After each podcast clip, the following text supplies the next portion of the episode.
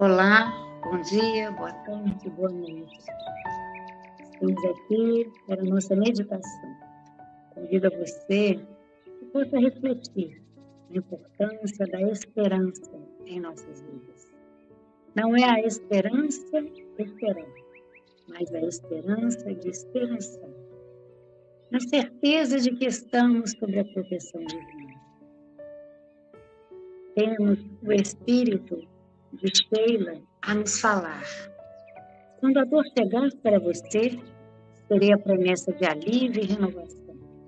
Se o cenário se converter em noite escura, serei a estrela guia para rumo céu. Quando a fadiga se apresentar, serei o abrigo seguro e específico. Hoje bato a sua porta. Não me recuse morada no seu coração. Sou irmã do otimismo e filha da confiança em Deus. Agora, tu também sua irmã. Dê-me sua mão, venha comigo. Meu nome é Esperança. Vamos respirar profundamente. Enche todo o peito, a caixa torácica de ar. Mais uma vez. Inspire.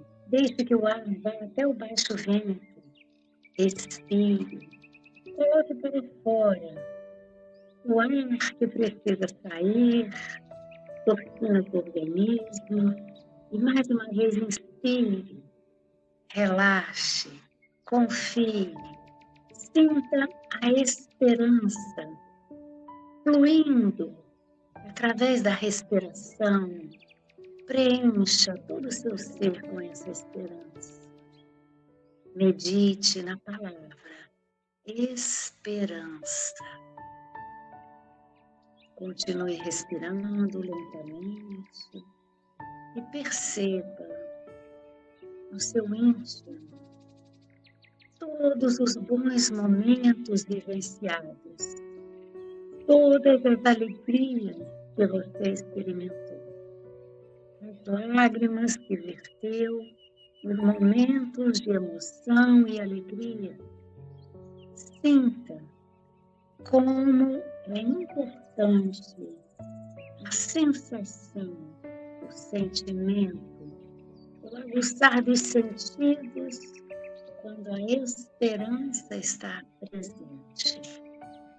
Perceba agora a sua volta, ouvindo o canto dos pássaros, o marolhar das ondas do mar, ouvindo o vento que subia bem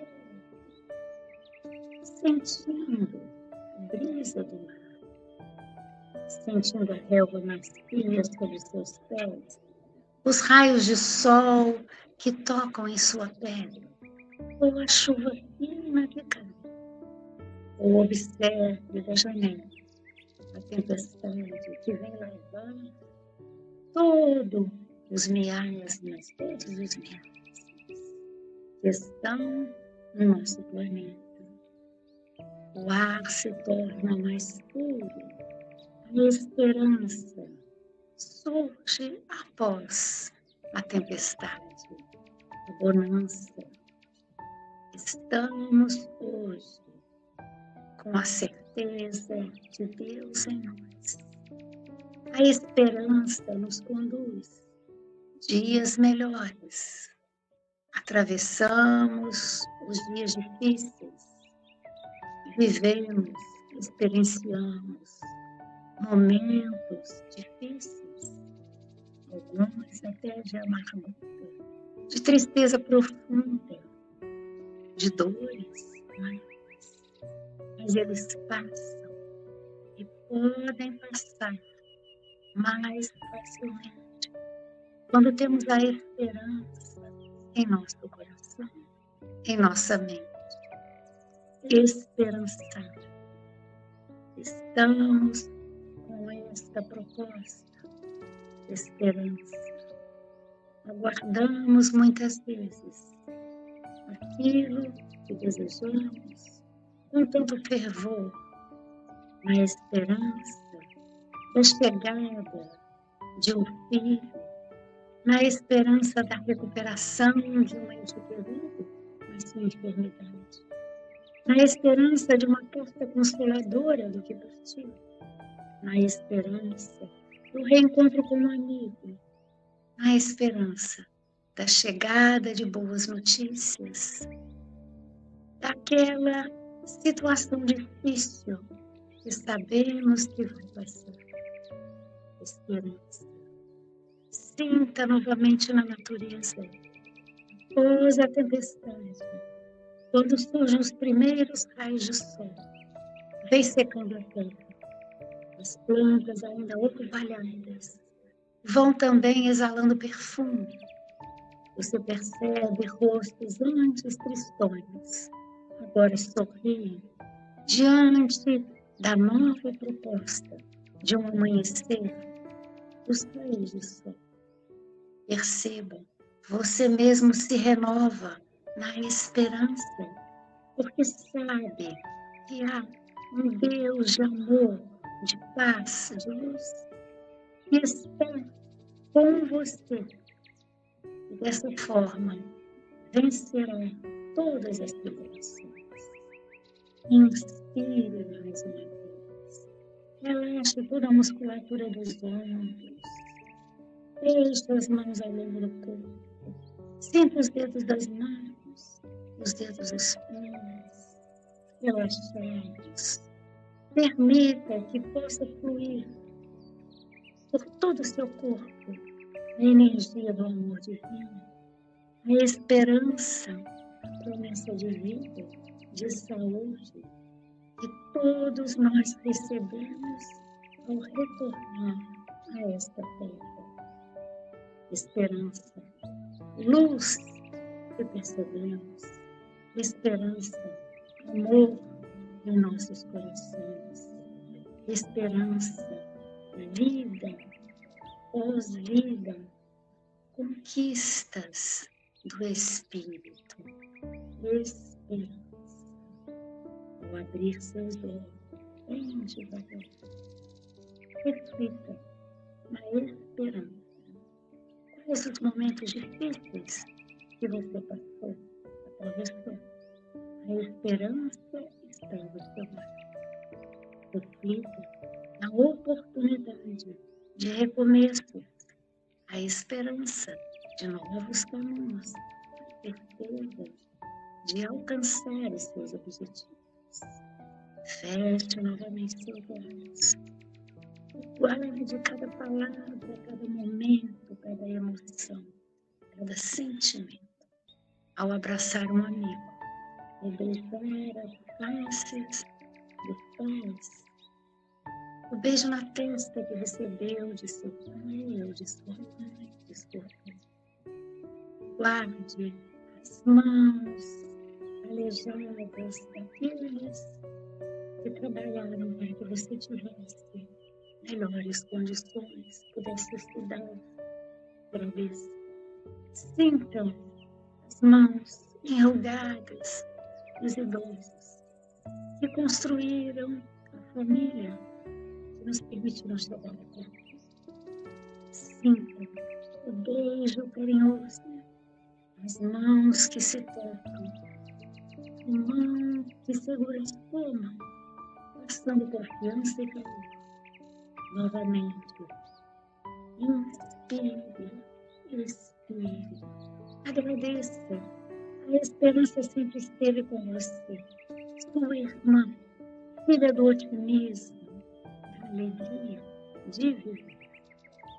Mais uma vez, inspire, agradeça Sinta o abraço trocado entre amigos. Sinta o bem que fez a você mesmo quando o perdão trouxe para você a esperança de uma vida com amor. Perdoe, ame, acalme o seu coração.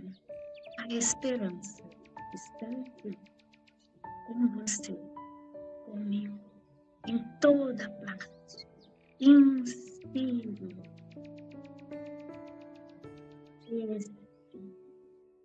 É a esperança que está em cada manhã conosco, a nos dar a certeza de que temos Deus conosco, temos a oportunidade de recomeçar, fazendo olhos devagar, respirando mais uma vez, soltando ombros, agradecendo a Deus pela certeza que você não está fazendo mais uma manhã de café com evangelho. Muita paz e muita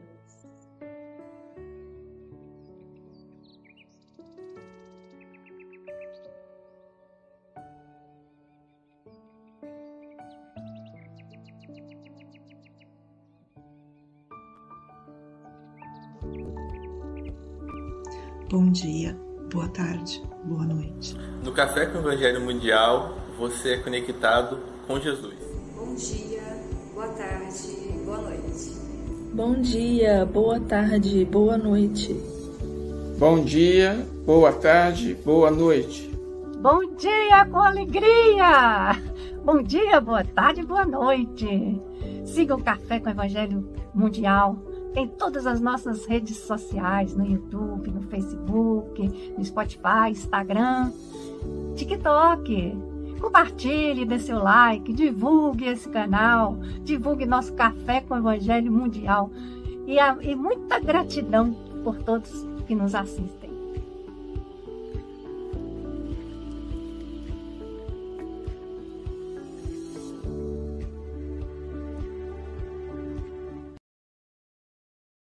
Do livro Bênção de Paz pelo Espírito Emmanuel, psicografado por Chico Xavier.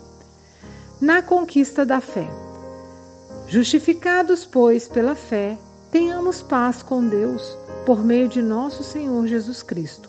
Paulo, Romanos, capítulo 5, versículo 1.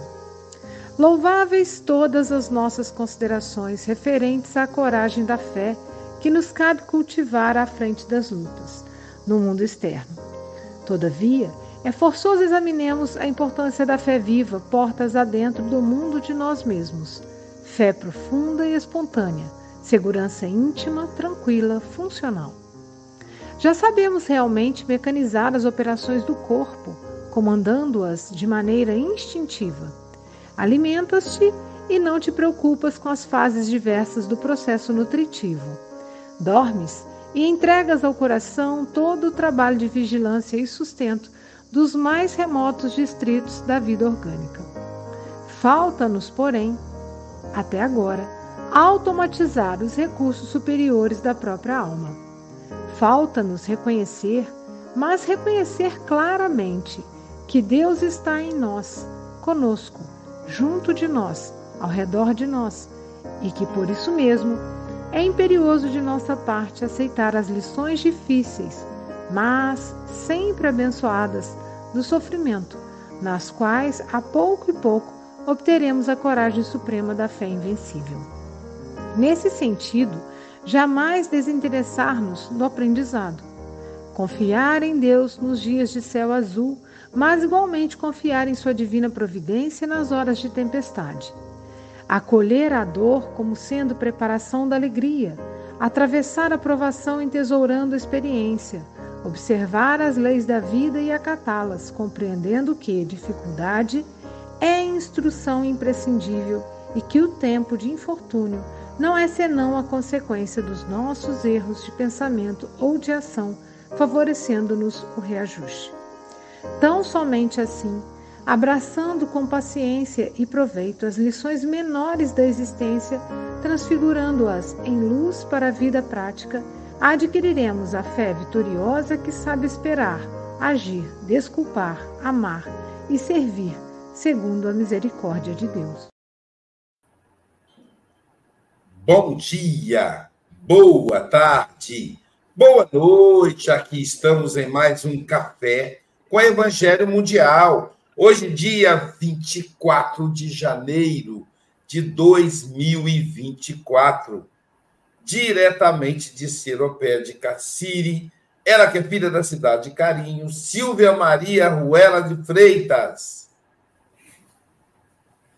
Ela está fazendo leitura. O pessoal já está treinando leitura labial? Vamos treinar aí, hein?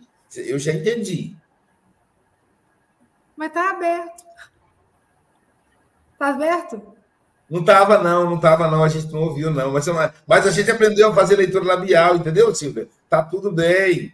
Mas eu ia falar uma coisa que o Samuel nos ensinou da vez outra que ele teve aqui. Fala, pode falar. Boa presença. Ah, é, não é bom dia, é verdade. Boa. Em vez de falar bom dia, boa tarde, boa noite, boa presença. Samuel Gomes, estávamos com saudade. Vamos trazer o Samuel mais vezes. Marca a, a data de acordo com a agenda aí, Mogas, mas me ajuda a lembrar, trazê-lo antes, tá bom? Vou, vou, vou, vou, combinar com o Samuel um seminário, né? Esse homem no seminário é sensacional. Samuel Gomes, são 8 horas e 3 minutos. Você tem até 8h30, é, tá com moral, não tá? Tem até 8h30 ou antes, caso você nos convoque. Você está em casa, meu amigo. Jesus te, envolva, que os benfeitores se inspirem. Obrigado. Está dando para ouvir tranquilo aí, gente? Muito bem. Bom dia para todos. É, quando a gente.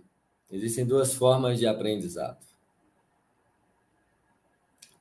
A primeira é a que nós estamos acostumados, em que nós assimilamos o conteúdo de informação e, através desse conteúdo de informação, que pode ser tanto lido nos livros e pode ser vivenciado nas experiências do dia a dia, onde o impacto da, da experiência nos toca os sentidos principalmente, mas quando nós falamos de um, um conhecimento informativo através do símbolo que a leitura nos favorece, eu posso assimilar um conteúdo pela escrita sem que eu tenha contato com esse conteúdo de forma direta mas é a função do conhecimento, ele, ela tem essa característica. Por exemplo, nós podemos falar de assuntos que o objeto não é passível de ser percebido, como Deus, o próprio Espírito, ou a constituição do, do, do mesmo do perispírito, e eu recitar o conhecimento escrito do livro, refazê-lo através da minha fala, por exemplo, sem nenhum contato com, a, com essa realidade. Diferente, por exemplo, dos objetos que nós temos contato de maneira direta. Por exemplo, todos nós estamos sentados numa cadeira, numa poltrona, num, né? E se eu falar sobre cadeira, eu posso estar baseado na, numa cadeira que não é a que eu estou sentado e nem a que vocês estão sentados, mas há um entendimento generalizado da função da cadeira, da sensação que a cadeira nos permite sentir. Então, eu posso estar falando de uma cadeira e todo mundo que está me ouvindo escutando de uma cadeira que não é a que eu estou falando. Mas como a cadeira ela é um objeto perceptível, há quase uma percepção clara entre o que a pessoa fala no símbolo com o objeto que nós já experimentamos ou conhecemos. Diferente, por exemplo, novamente, de elementos que nós não temos acesso pela sensação. O assunto da fé, ele é um desafio nesse sentido. Porque, na maioria das vezes, eu vou falar da fé como instrumento de informações adquiridas. Porque, como ele é um objeto que eu não sei investigar de maneira direta, eu quero deixar é, aberto, pelo menos para as pessoas que estão aí presentes aí mais direto comigo aqui, a possibilidade de, de, de trocarmos é, indagações naquilo que nós estamos falando. A pessoa fica à vontade para participar é, sem que eu precise terminar a minha fala. Se quiser perguntar, ok? Então, quando a gente fala da fé, qual é o objeto da fé? O que, que eu investigo de forma direta para eu falar da fé? Na maioria das vezes, eu só vou falar da fé repetindo frases de alguém. Ou eu vou repetir a frase do, de Jesus, que falou da fé. Ou eu vou repetir a frase de um livro espírita, religioso. Eu vou falar da fé como assimilação da memória. Porque no conhecimento eu consigo guardar na memória as frases lidas de um livro. Mas eu não quer dizer que eu esteja em contato com o objeto que aquilo transmite.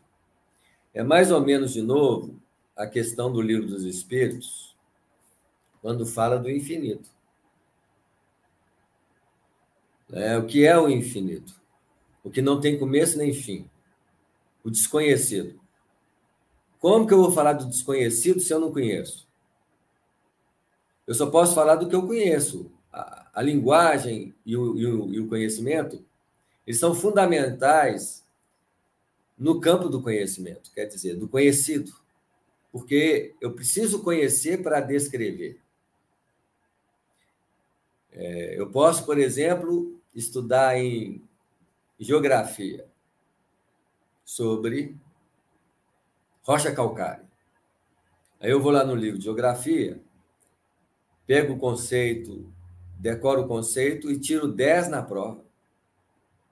Mas se alguém me colocar do lado da rocha calcária e falar assim, que rocha que é essa aí? Eu vou ter dificuldade de saber que rocha que é aquela. Eu posso estar em contato direto com a rocha, mas não saber o nome dela. Mas eu tirei 10 na prova, porque eu simplesmente repeti a memória, o conhecimento simbólico das palavras.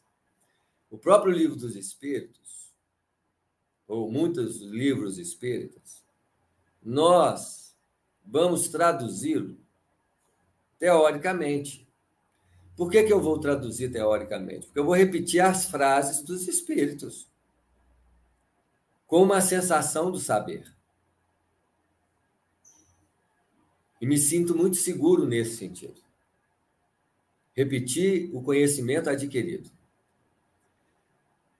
E é importante nós percebemos o convite de Emmanuel, logo no início da, do texto que foi lido. Olha o primeiro parágrafo. Ele diz assim: louváveis todas as nossas considerações referentes à coragem da fé que nos cabe cultivar à frente das lutas. A frase dele está caracterizada pela, pelo estímulo do conhecimento, porque ele fala de considerações. Louváveis todas as nossas considerações referente à coragem da fé que nos cabe cultivar à frente das lutas, no mundo externo. Depois ele vai deslocar para o padrão de um novo conhecimento. E que padrão de novo conhecimento é esse? Provavelmente, a metodologia nova desse conhecimento, que não é conhecimento, nós poderemos definir como qual é a metodologia de aprendizado por mundo de regeneração. E qual é a metodologia? A metodologia utilizada no mundo de regeneração não é o conhecimento. O conhecimento ele passa a ser secundário. A comunicação verbal ou mental, que provavelmente nós vamos ter que desenvolver, ela é secundária nesse aspecto, porque no autoconhecimento, a investigação não se faz com símbolo, que o conhecimento se fundamenta a palavra, a frase, o texto. Tá claro? Porque o Emmanuel diz assim: todavia, é, é forçoso examinemos a importância da fé viva. portas adentro do mundo de nós mesmos. Fé profunda e espontânea. Segurança íntima, tranquila e funcional. Aqui o Emmanuel mostra o caminho do novo processo de aprendizado. Que é o Então, se o conhecimento nós podemos definir como a base de desenvolvimento humano, e quando eu falo base de desenvolvimento humano, eu estou falando que o espírito, quando passa pelo estágio humano, o fundamento de aprendizado vem pelo conhecimento que é sustentado de maneira simbólica. E que eu posso, pela memória, rearticular e re remontá-lo, refalá-lo, e o outro vai me entender. Vai me entender racionalmente, vai me entender a nível de informação simbólica. E aqui o Emmanuel fala para examinarmos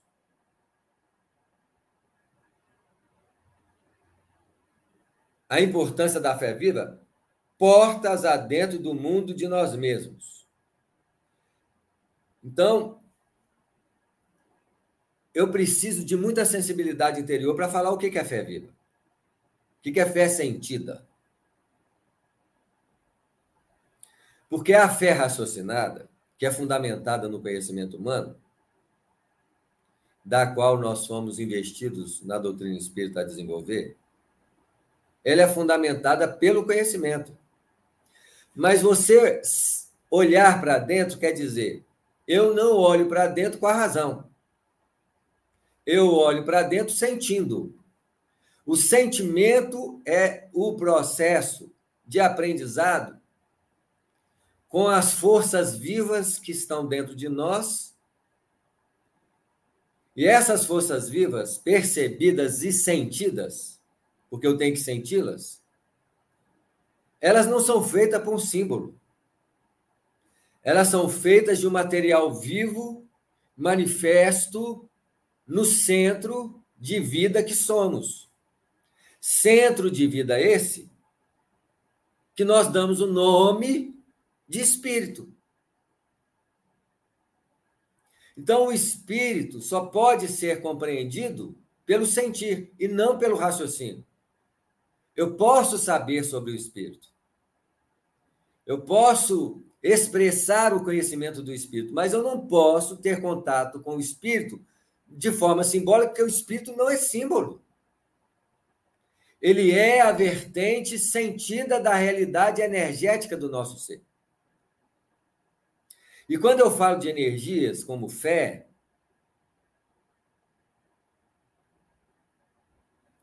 eu estou falando de um estado energético,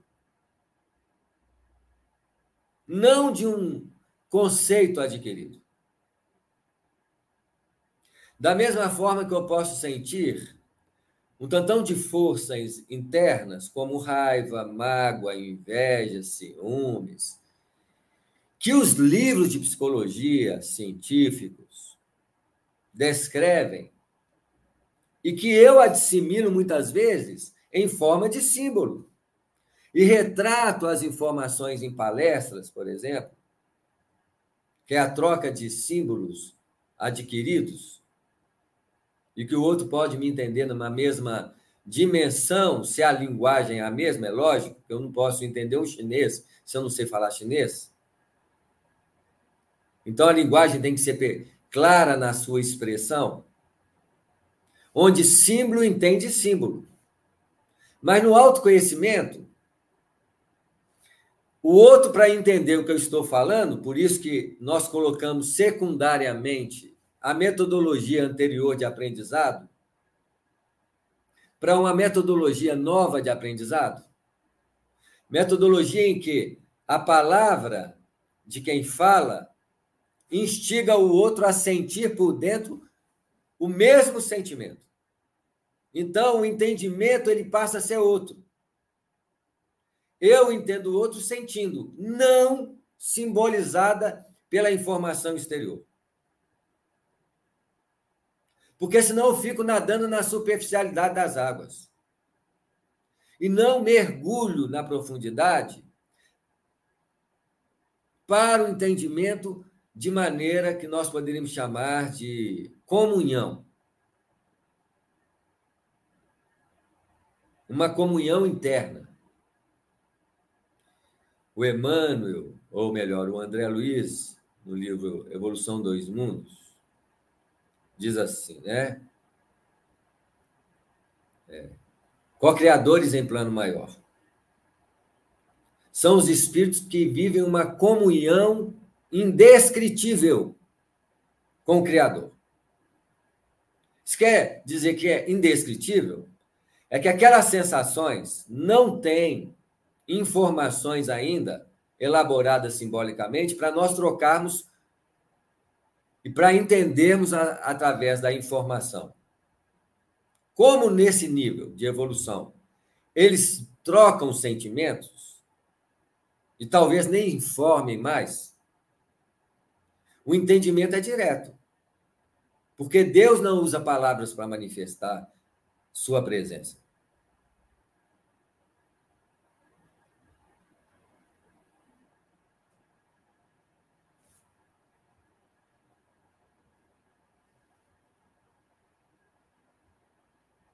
Nós trocamos, estamos usando aqui a informação simbólica para conversarmos.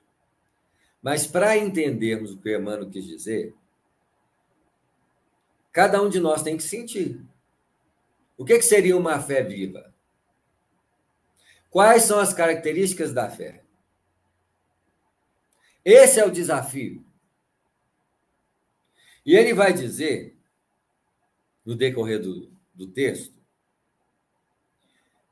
que nós conseguimos automatizar, pela repetição, porque se eu repito, eu eu acabo por automatizar. Automatizar fixando essas repetições em forma de energia.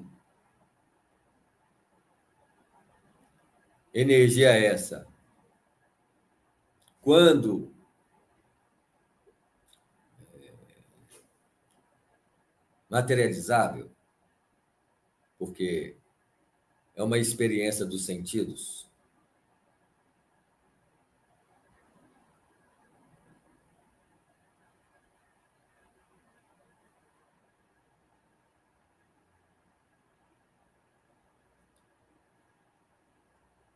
Porque o átomo acumulado,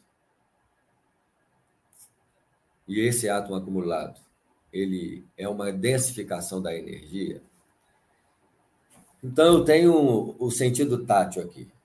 Eu toco aqui, eu sinto, porque eu acumulei muitas experiências energético-táteis, que é o contato com a matéria densificada, no automatismo das sensações. Só que quando nós falamos de fé viva, nós estamos falando de uma qualidade de sentir diferente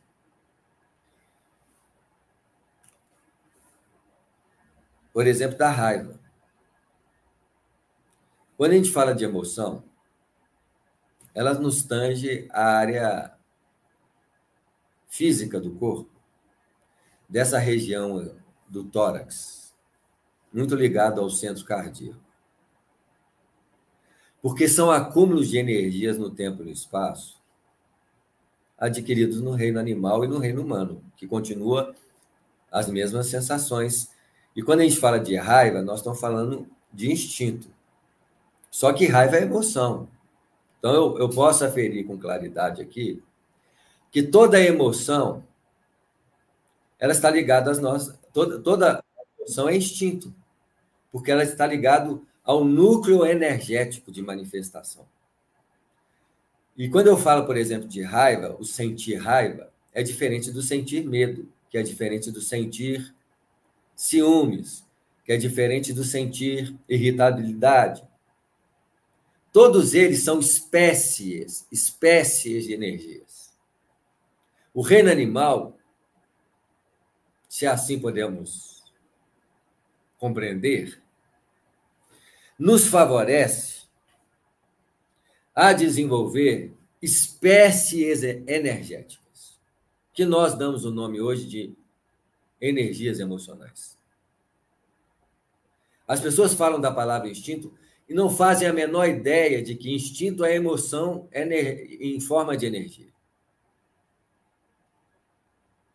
E o próprio livro dos Espíritos fala que o instinto é uma inteligência rudimentar, inconsciente, acumulada no tempo e no espaço.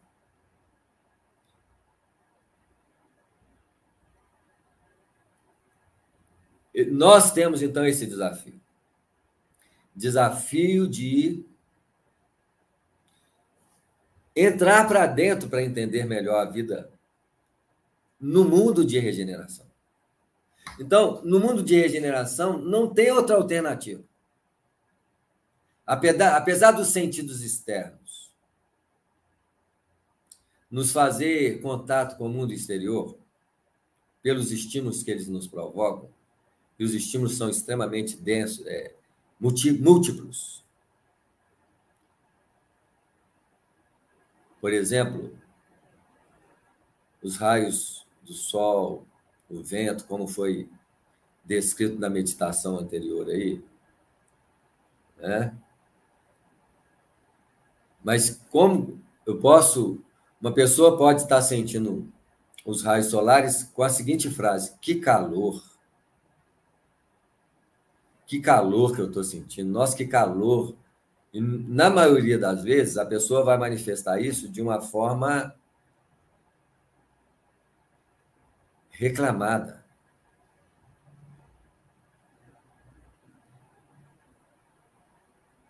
Não satisfeita. Como o frio,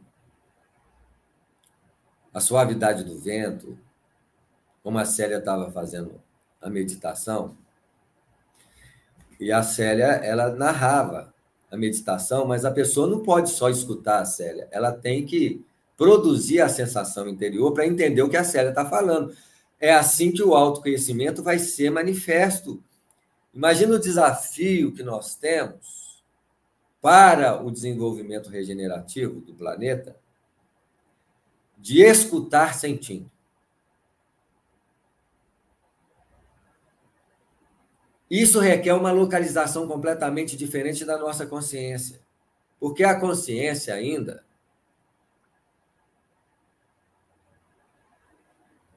ela está muito localizada por fora. Nas experiências que vêm de fora para dentro. Se eu não me localizar por dentro, portas adentro desse mundo interior. Então, para a gente fechar, para me falar de fé, eu tenho que sentir.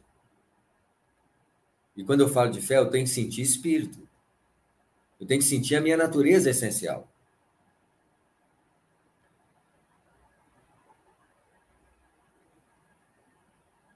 E eu estou acostumado a sentir muito externamente. Eu olho para o espelho, vejo a minha imagem física. Eu olho para as pessoas, vejo a imagem física das pessoas. Eu relaciono com as pessoas pelo padrão de consciência exterior, da beleza física, das sensações que isso nos traz. Não fugimos disso, é lógico. Mas nós temos que começar a entrar para dentro para uma metodologia de percepção completamente diferente e de localização da consciência, a regeneração é um desafio de uma localização da consciência de dentro para fora, no, no, campo do sentir. E nós podemos estar diante do desenvolvimento da nova fé. Porque se existe a fé inconsciente, dos reinos inferiores da evolução, em que o ser não tem menor consciência do que está acontecendo. Nós temos a fé cega, que é aquele ser que segue sem saber por que está seguindo. E nós temos a fé raciocinada, que há um entendimento claro daquilo que nós estamos seguindo, daquilo que nós, fundamentados principalmente pelo conhecimento. Agora, nós estamos diante do desafio da fé sentida, que nos livros sagrados vão retratar o nascimento da mulher dentro de nós. Porque se o homem é a marca dos livros sagrados do passado, Isaac casou com fulana, e Abraão com Sara, o homem foi a marca definitiva dos livros sagrados do passado, e só há essa inversão com o nascimento de Jesus em que Maria assume esse papel. Mas não é Maria ou Abraão, José, é razão e sentimento. E a perspectiva de entendimento para a nova realidade do nosso ser, ela tem que ser fundamentada no sentir. E eu tenho que localizar minha consciência dentro de cada um de nós.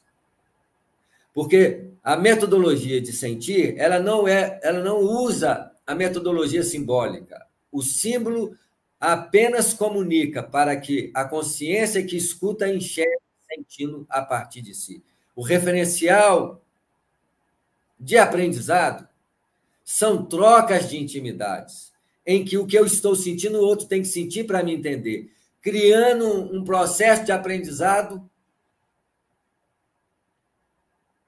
baseado em comunhão.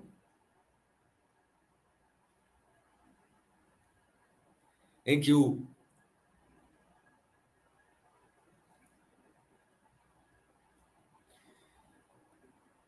o outro só vai entender portas adentro. Ok? Muito bem.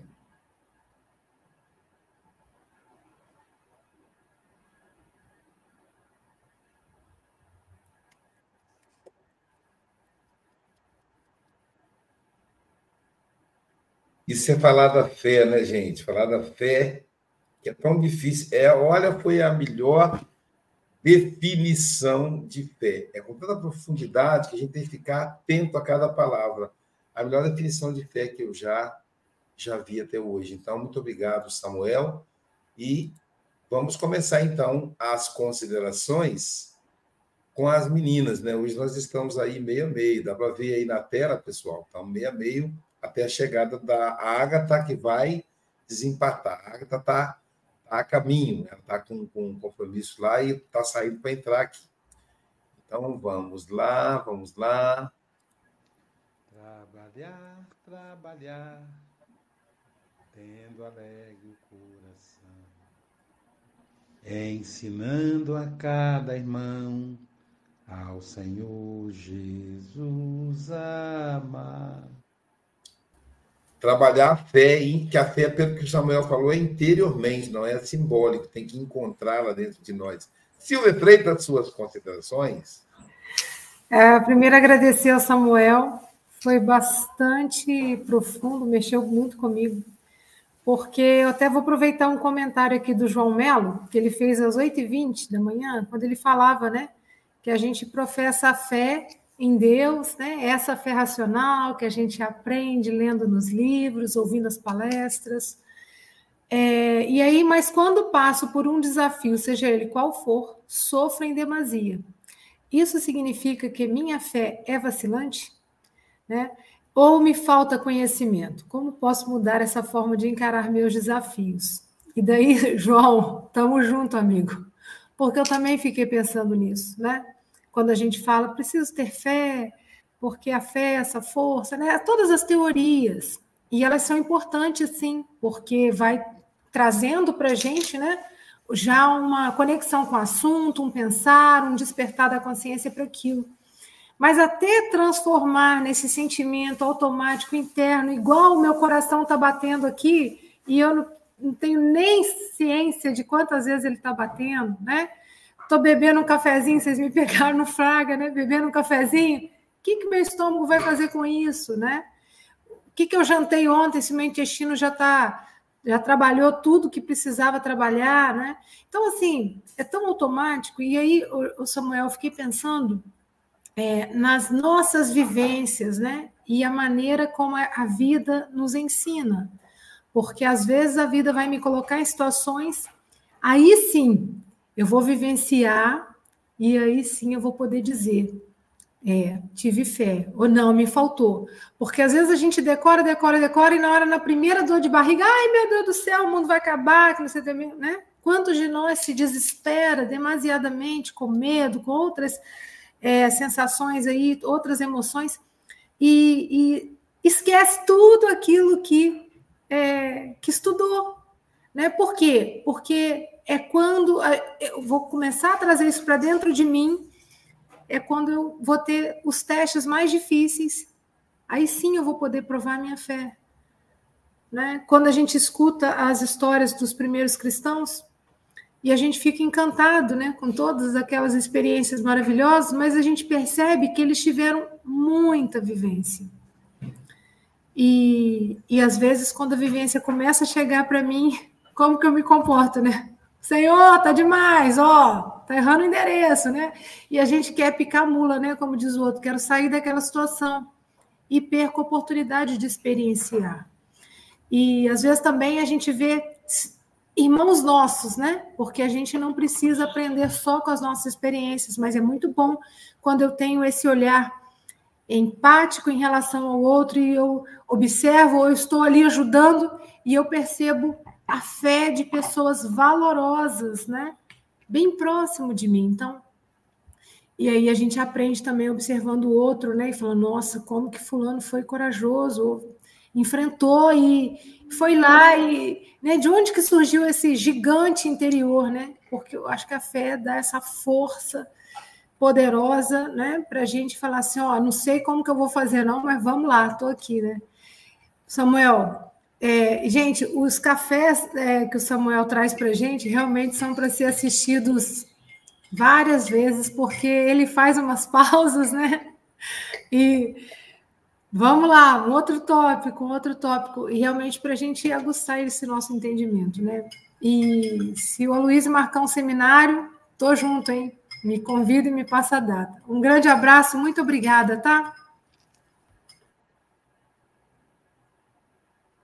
Obrigado, Silvia. E antes de passar para o próximo comentarista, é, nós tivemos anteontem o aniversário do nosso comentarista aqui, o Hélio Tinoco. Na verdade, eu ia guardar surpresa, mas eu não aguento, não me aguento. Pra, na sexta-feira, quando ele vier, fazer surpresa para ele. A gente se ele não estiver vendo esse café, eu canto de novo. E ontem foi aniversário do Renatinho. Quem não sabe quem é o Renatinho? É o Renatinho da Bacutia. Estou feitando para fazer um comercial. É que ele vende salgadinho na, na, na, na praia da Bacutia, em Guarapari, que é linda. Quando você vier aqui, Silvio, não deixe de ir na praia da Bacutia. Mas o Renatinho é conhecido por nós, né, Célia, como o Renatinho das Quentinhas. É que ele coordena a equipe da SGE que faz e distribui as quentinhas toda sexta-feira, com exceção do mês de janeiro que ele está trabalhando. Né? Então, ele está de férias, mas a turma continua, não, não parou. Só o coordenador que está de férias. Então, são duas pessoas muito amadas para nós. Renatinho recebe um abraço apertado, que eu te amo, seu danado né, aquariano como eu, é, também o Hélio Tinoco, esse amigo divulgador incansável da doutrina espírita. Parabéns para vocês, paz e amor junto aos seus. Parabéns para o Hélio e para o Renatinho, com as graças de Deus. Essa emenda do nome que é muito interessante. e continuando, então, agora Amigo, agora que eu te conheci, vou certamente ser mais feliz. E falando em amigo querido, nós agora vamos para a Europa ouvir o nosso representante lá. Ele que é do Refúgio de Esperança, em Santarém, Portugal, o nosso querido Chico Mogas. Suas considerações? Bom dia, boa tarde, boa noite, caros irmãos e irmãs. Uh, obrigado, Luís, por me interromperes a minha inspiração. Estava no meio de uma quadra, mas pronto, tu, como não adivinhas ainda, uh, vou interromper e vou falar um pouco de. Antes de mais, dar os parabéns pelo Samuel, e eu concordo plenamente com a Sílvia. Este é, este é daqueles cafés que convém ver com muita atenção uma vez mais. Pelo menos uma vez mais. Porque é um assunto, é um assunto interessante há dois assuntos, uh, mesmo antes de eu ser espírita, que me tocavam sempre e que eu tinha grandes dúvidas, que era sobre Deus e sobre a fé. Duas coisas. Eu lembro-me do, do Dr. Paulo Frutuoso que dizia: uh, Eu sei que Deus existe, mas ainda não consigo entendê-lo. Ainda não consigo entendê-lo. Há de chegar o momento que irei entender Deus, mas até lá ainda temos muito para aprender, não é? E a fé também era a mesma coisa que eu, eh, quando era novo, ouvia na, no, no, quando ia à igreja, não é? Há muitos anos, ouvia falar na fé. Então o que é que é fé? Fé é acreditar. Ok, eu acredito. Eu acredito. E eu costumo aqui dizer que eu não acredito, eu sei, não é? Uh, porque quando a pessoa sabe, quando a pessoa uh, entende o saber, não é a sensação de saber como como o, o Samuel diz aí, é, a sensação de saber é, vai, muito, vai, é, vai ter uma, uma distância enorme no, no conhecer, não é? Porque uh, essa sensação de saber dá-nos a ter, a ter um, uh, confiança e depois, quando surge a coisa, afinal chegamos à conclusão que nós uh, sabíamos só na teoria, mas na prática não sabíamos. Eh, porque é ver o outro a fazer. É, é, é, eu dou um exemplo muito interessante, que é a minha mulher uh, não gosta muito das tecnologias. Eu adoro tecnologias. E então ela tem que lidar com o computador, enfim. E eu, uh, eu e ela tem uma dúvida, eu pego no rato e digo assim: olha, tu faz assim, assim, assim, assim, assim, assim, assim. É fácil, é lógico. Mas se ela não fizer, ela não vai conseguir apanhar nada, ela tem que fazer, ela tem que vivenciar, ela tem que experimentar, ela tem que errar. Se estás como, como recordo-me do Aloísio, estava com medo de apertar o botão, lembras? O capítulo 18 eh, da, nossa, da, nossa, da nossa série Café com o Evangelho Mundial, o capítulo 18 dizia assim o Aloísio: eu aqui à procura do botão, eu tenho medo, melhor é não mexer no botão, não é? Porque é assim, tem que mexer no botão. Tem que mexer no botão, tem que errar, tem que fazer, tem que fazer para poder uh, perceber, para poder entender. Uh, e, e, e, o Samuel refere isso sobre a fé de uma forma extraordinária. Eu ainda vou ter que rever mais uma vez para aprender um pouco mais.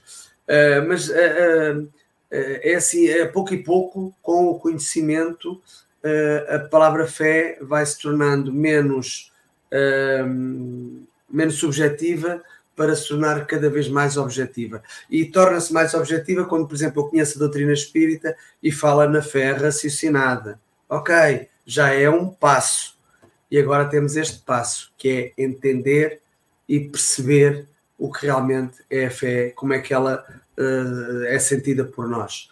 Uh, e todos nós sentimos de uma forma diferente. Eu estar a explicar a uma pessoa como é que eu sinto a fé, quando a pessoa tem vivências diferentes, tem gostos diferentes, tem tudo diferente. Ela vai sentir a fé de uma forma diferente, mas só ela sabe como é que sente a fé. É um bocado isso. E o Samuel fez, obrigou-nos a pensar. Uh, mas, mas apesar disso, o Aloísio, como não interrompeu enquanto o Samuel estava a falar, conseguiu fazer escrever duas quadrinhas. Na conquista da fé, a vitória é alcançada quando tudo for natural a presença de Deus será notória, sinal em nós que já não existe o mal. Samuel diz que memorizamos, ficando com a sensação de saber. Se no dia a dia não a praticamos, a fé viva não iremos entender. Um bocado isso. Pôr em poema, um bocado isso, aquilo que o Samuel disse. Obrigado, Samuel. Uh, no final, não saias para nós marcarmos a tua próxima participação. Aliás, eu já marquei a tua próxima participação, uh, mas é para te informar só. Nem é para perguntar se podes, é só para te informar. Isto é assim. É o meu Rio Grande do Sul, céu, sol, sul, terra e cor, onde tudo que se planta cresce, o que mais floresce é o amor.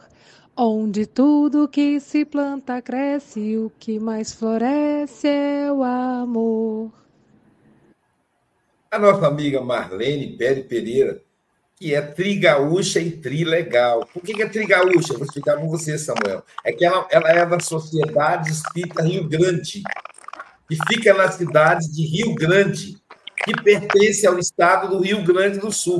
Então, ela é gaúcha três vezes. É trigaúcha, trilegal. Marlene Pérez Pereira, suas considerações. Bom dia, boa tarde, boa noite, meus queridos amigos, aos internautas, nossos amigos dos bastidores. Samuel, só gratidão por esse rico ensinamento que tu trouxe para a gente com tanta clareza, com tanta profundidade. E tu sabes que eu fiquei assim muito focada no, no trecho dessa lição de Emmanuel, aonde ele fala: alimentas-te e não te preocupe com as fases diversas do processo nutritivo. Eu lembrei, né, eu fiquei refletindo quando eu li esse trecho, de que a gente come o que somos. Parte das nossas energias, das nossas palavras, nós absorvemos também.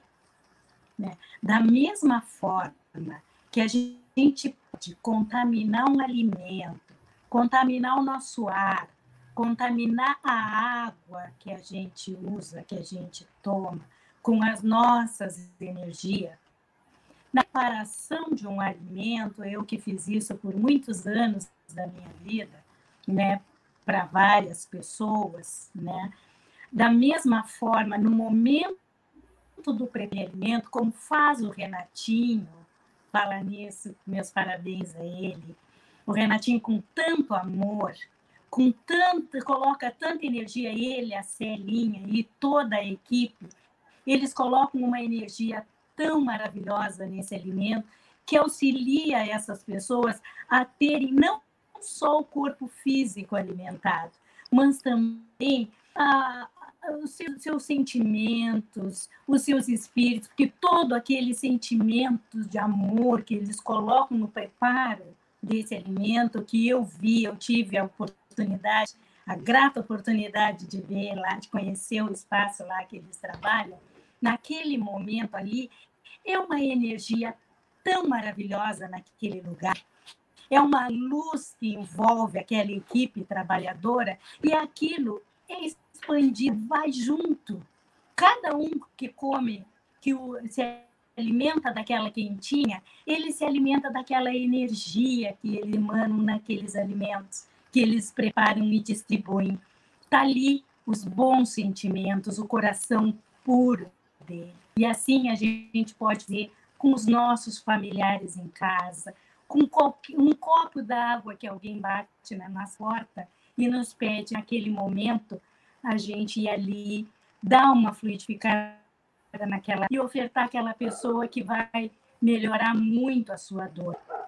A fé, ela nos equilibra emocional e espiritualmente.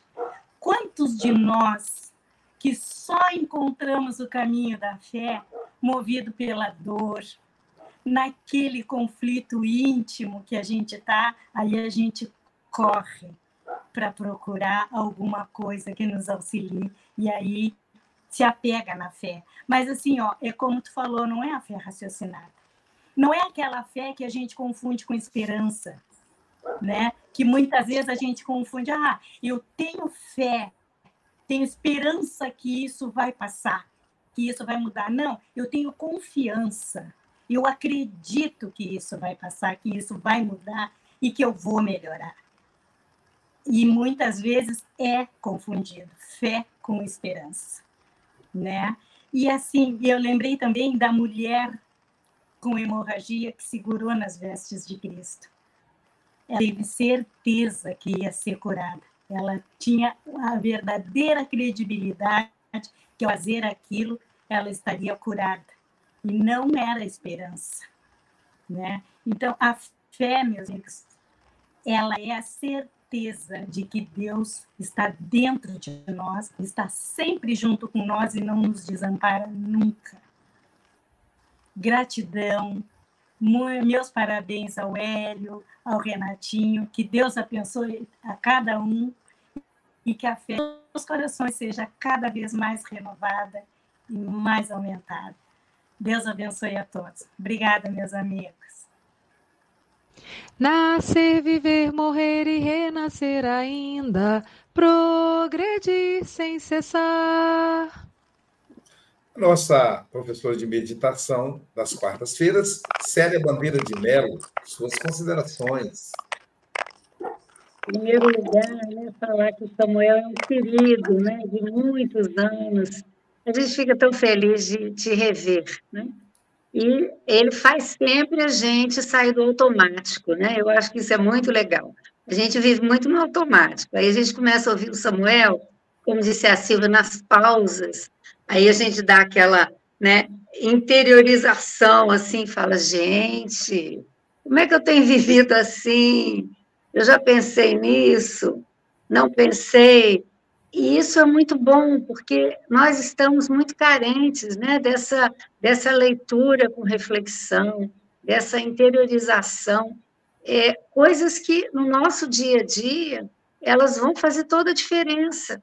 Né? A fé é algo que não pode ser ensinado, né? como tantos outros conceitos. Né? A gente sente, a gente tem, a gente pode, de alguma forma, através da nossa vivência, o outro nos observando, é, perceber alguma coisa, algum caminho, mas o caminho dele vai ser diferente.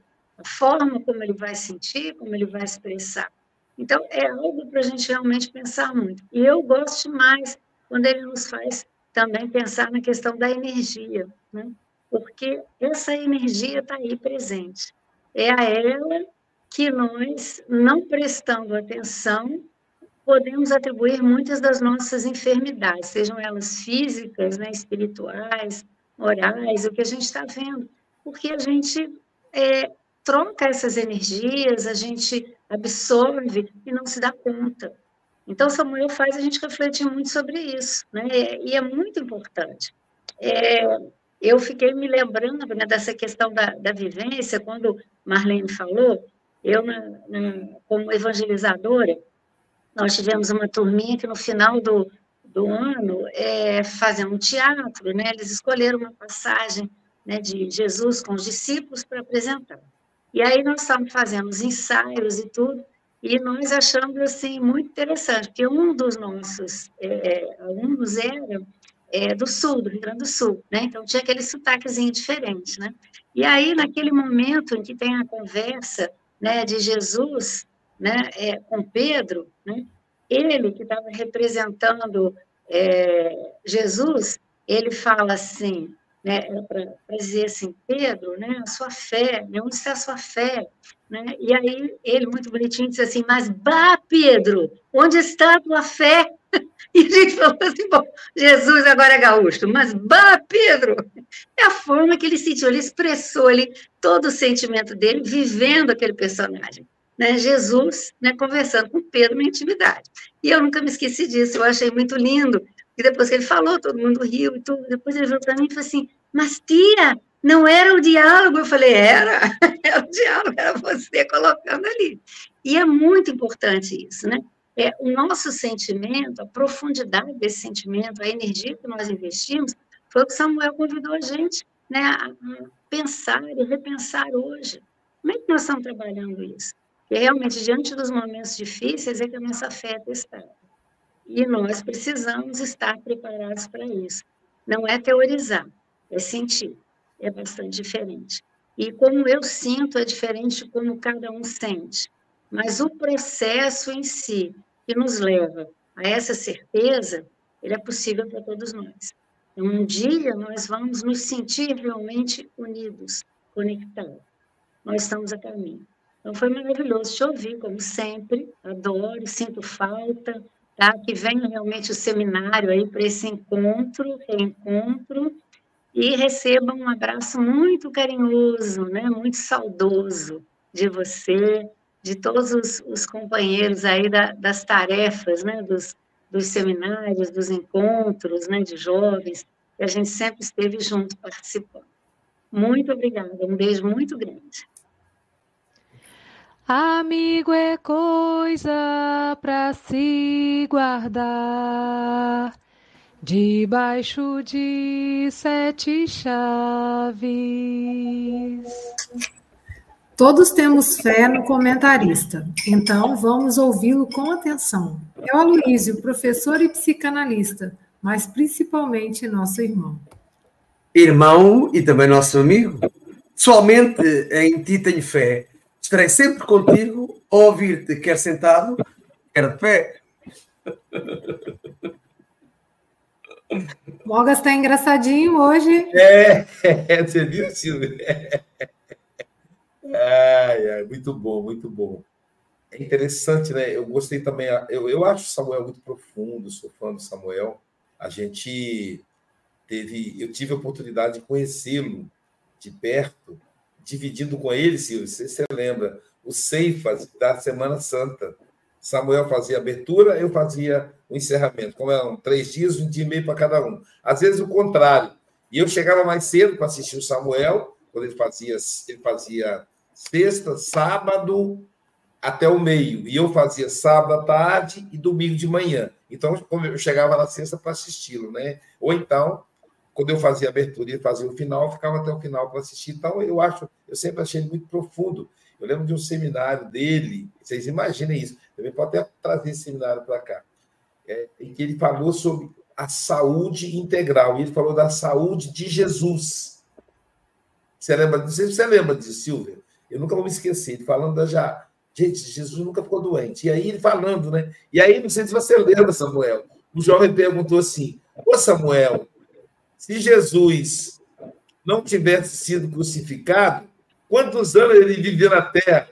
Samuel falou: é, não tenho previsão. Tinha que matar ele mesmo, porque, como ele era um exemplo de saúde, ele não ia morrer de velhice. Ele ia ser eternamente jovem.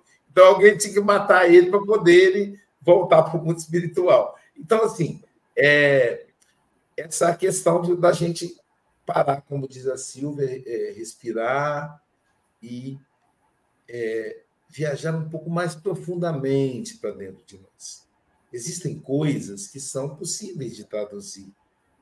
Por exemplo, eu me lembro da minha irmã Heloísa, quando ela fazia faculdade, e eu ia buscá-la. Ela chegava meia-noite ela fazia em Cachoeira. Naquela época, poucas faculdades aqui no Espírito Santo, então ela tinha que ir de ônibus para Cachoeiro. E eu ia buscá-la no ponto de ônibus para trazê-la em casa. No entanto, teve uma noite que o ônibus, que as aulas terminaram mais cedo e adiantou.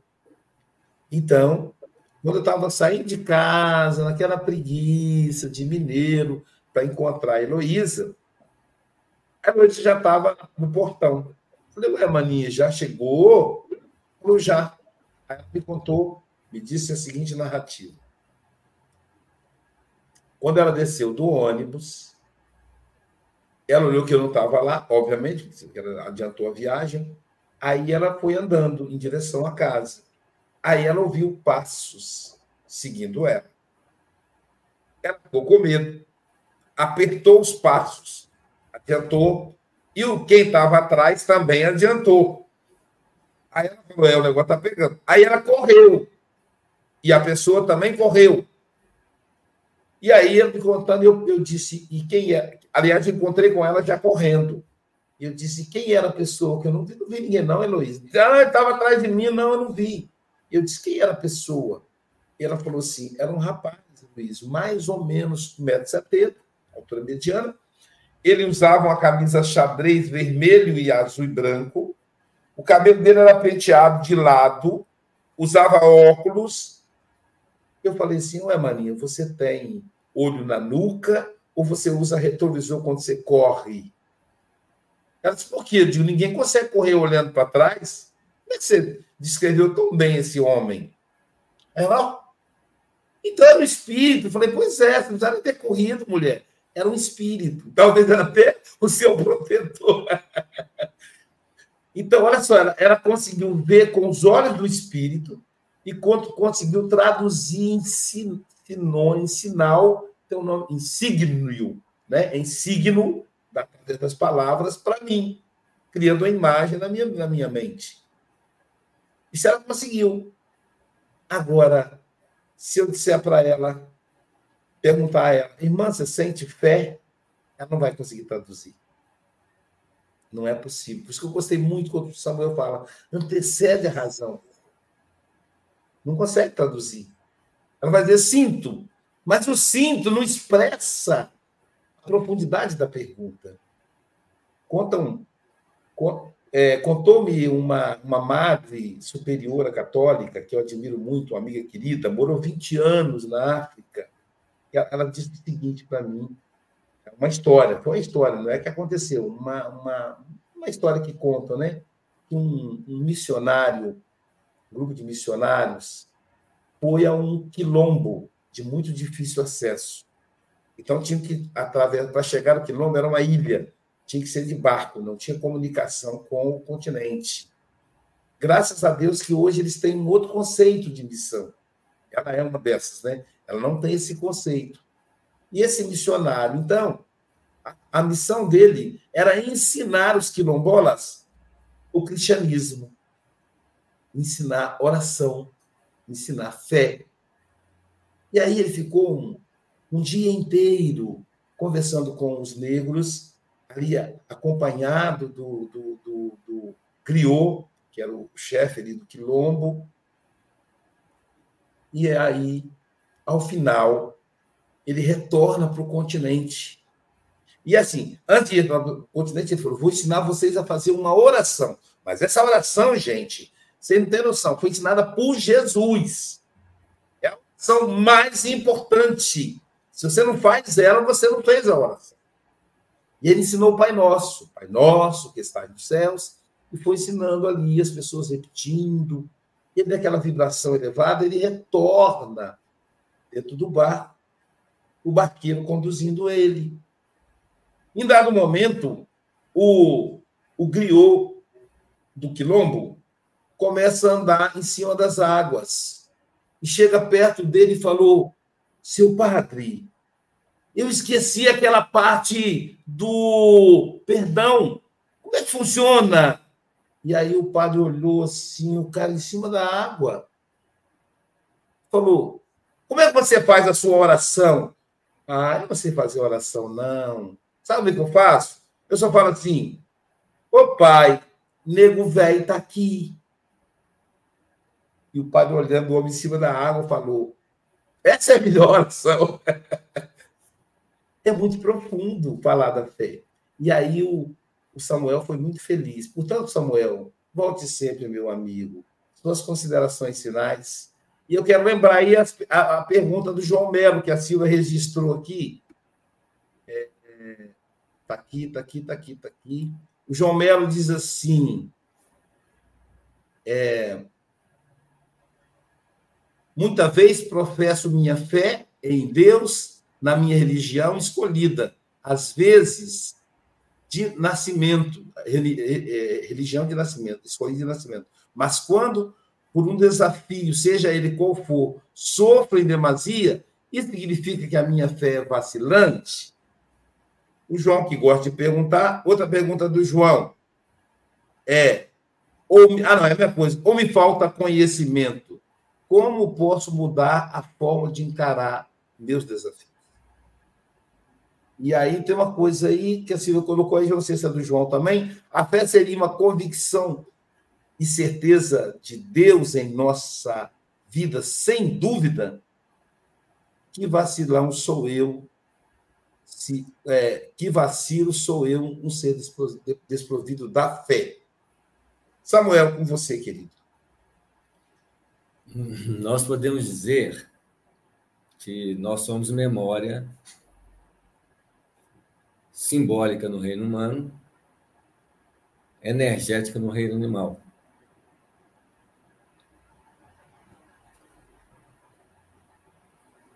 Raiva, mágoa, inveja, ciúmes, tudo é de natureza animal. Quando a pessoa está passando por uma experiência mais difícil, essas impressões energéticas é que vêm caracterizando muitas vezes um, uma ausência de fé. Mas é porque eu não me permito não deixar com que essas emoções sejam a resposta para a situação em si. Eu precisaria deixar essas energias passarem, observando a natureza, até que o fundo ele seja um fundo de, de no mínimo, de uma natureza tranquila. Mas como eu, conforme o estímulo dos acontecimentos externos, chamam essa natureza reativa, e entre energia emocional, porque nós estamos falando de duas, duas instâncias da mente, a energia que é emocional e o pensamento que é técnico, simbólico, informativo, entre a energia e o símbolo, a energia tem mais, é, mais ação. Ela é expressa com mais naturalidade. Se uma pessoa lembra, pelo menos com firmeza, ela pode, naquele momento, colocar a razão acima da emoção. Mas não quer dizer que ele está sustentado por sentimentos mais suaves. E nós podemos dizer que existem memórias energéticas, mas existem energias que não são memórias. Por quê? Ela faz parte da natureza em si, a natureza é essencial.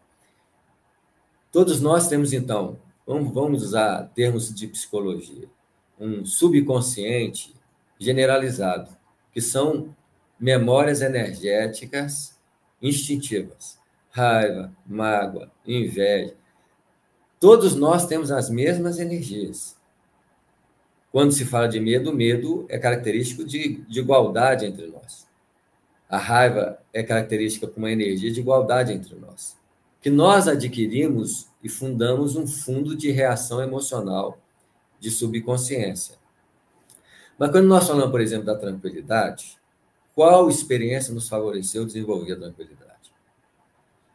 Desenvolver raiva, mágoa, são de fundos energéticos. Mas a eu estou falando da tranquilidade, eu não vou falar nem de paz e serenidade, porque provavelmente é algo mais profundo, mas que deve começar com a tranquilidade. É como se a tranquilidade fosse um estado permanente. Que se eu abrir mão dessas energias, quando elas vêm como resposta ao estímulo exterior, e eu estiver bem concentrado dentro de mim e falar assim: eu não vou seguir vocês, não. Porque eu preciso seguir esse acontecimento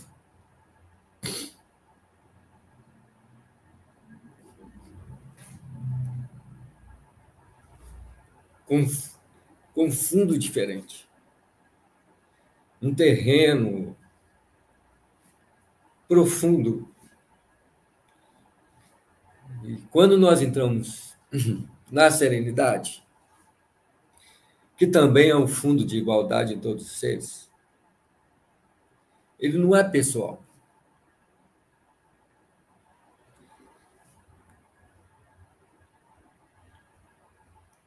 Ele é um, um estado íntimo, não pertencente. Que é meu, do Heloísio, da Silvia, da Célia, da Marlene, do Francisco. Então, não é nosso. É como se a minha intimidade abrisse para o estado nascente do universo, que parece ser pessoal, mas provavelmente nós estamos permitindo a presença de Deus em nós. Que é o princípio de estados outros que não são adquiridos em experiências como a raiva, a mágoa, a inveja, que são fundos energéticos acumulados, assim como nós acumulamos subpartículas, partículas, matéria física, que representa a nossa superficialidade existencial. e que quanto mais eu abro mão desses elementos, como identificação da consciência, mais eu me permito sentir coisas que estão no fundo do terreno do universo, de nós mesmos e do universo exterior. Que provavelmente nós vamos falar de expressões como o amor, como a serenidade, estados esses que precisa de uma entrada interior, que nós ainda não estamos acostumados a fazer. Mas se nós estamos falando de regeneração, a regeneração é esse movimento interior de caminho para a intimidade. Em que essas manifestações que estão na superficialidade do campo acumulado dentro de nós, que nós reagimos no primeiro momento, como raiva, angústias, medos, eu permito com que esses terrenos não sejam a nossa marca pessoal. para que outros terrenos de profundidade emerjam de uma nascente eh, que não foi adquirida, porque ela foi herdada.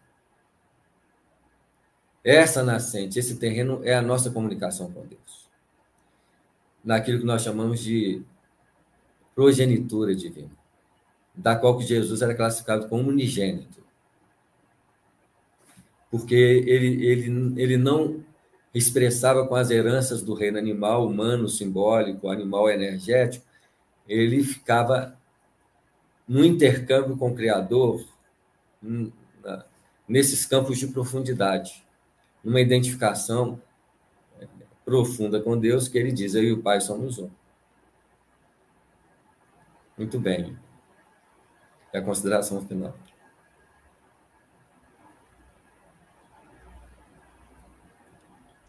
Viu, Bogas? Eu duvido que o Abobrinha, que o, o nosso diretor lá do IDEAC, vai reclamar comigo do atraso do horário com esse tipo de conteúdo com profundidade. Samuel, meu amigo, muito obrigado. Jesus lhe abençoe. O pessoal, teremos o passe online, mas fique tranquilo que a, a, a pessoa que aplica o passe está aqui na tela, quietinha. Então, ela vai esperar terminar para ir para o estúdio, né? Então, você vai participar do passe online por dois, três canais. É, no YouTube, pelo canal Café com o Evangelho Mundial, pelo canal Passe Online e no Facebook pelo canal Espiritismo, tá bom? É, mas, além do passe, que, que agora vai logo depois das 9 horas, que vai ser 9, 9 e 10, 9 alguma coisinha, temos, nós vamos almoçar com o nosso querido Diego Santos. Ele vai falar de momento espírita. Gente, tá muito boa a palestra, em momento espírita. Então, enquanto você almoça, sentadinho aí nesse canal que você está. Ou seja, todos os canais que estão sendo transmitindo vão transmitir também o Diego Santos hoje, meio-dia, horário do Brasil, 15 horas, horário de Portugal. E nessa mesma vibe, você continua comigo. Ah, eu vou falar de sofrimento e aflição. Só que aí é pela plataforma Zoom às 18 horas. O link está na descrição do Café do Evangelho de hoje.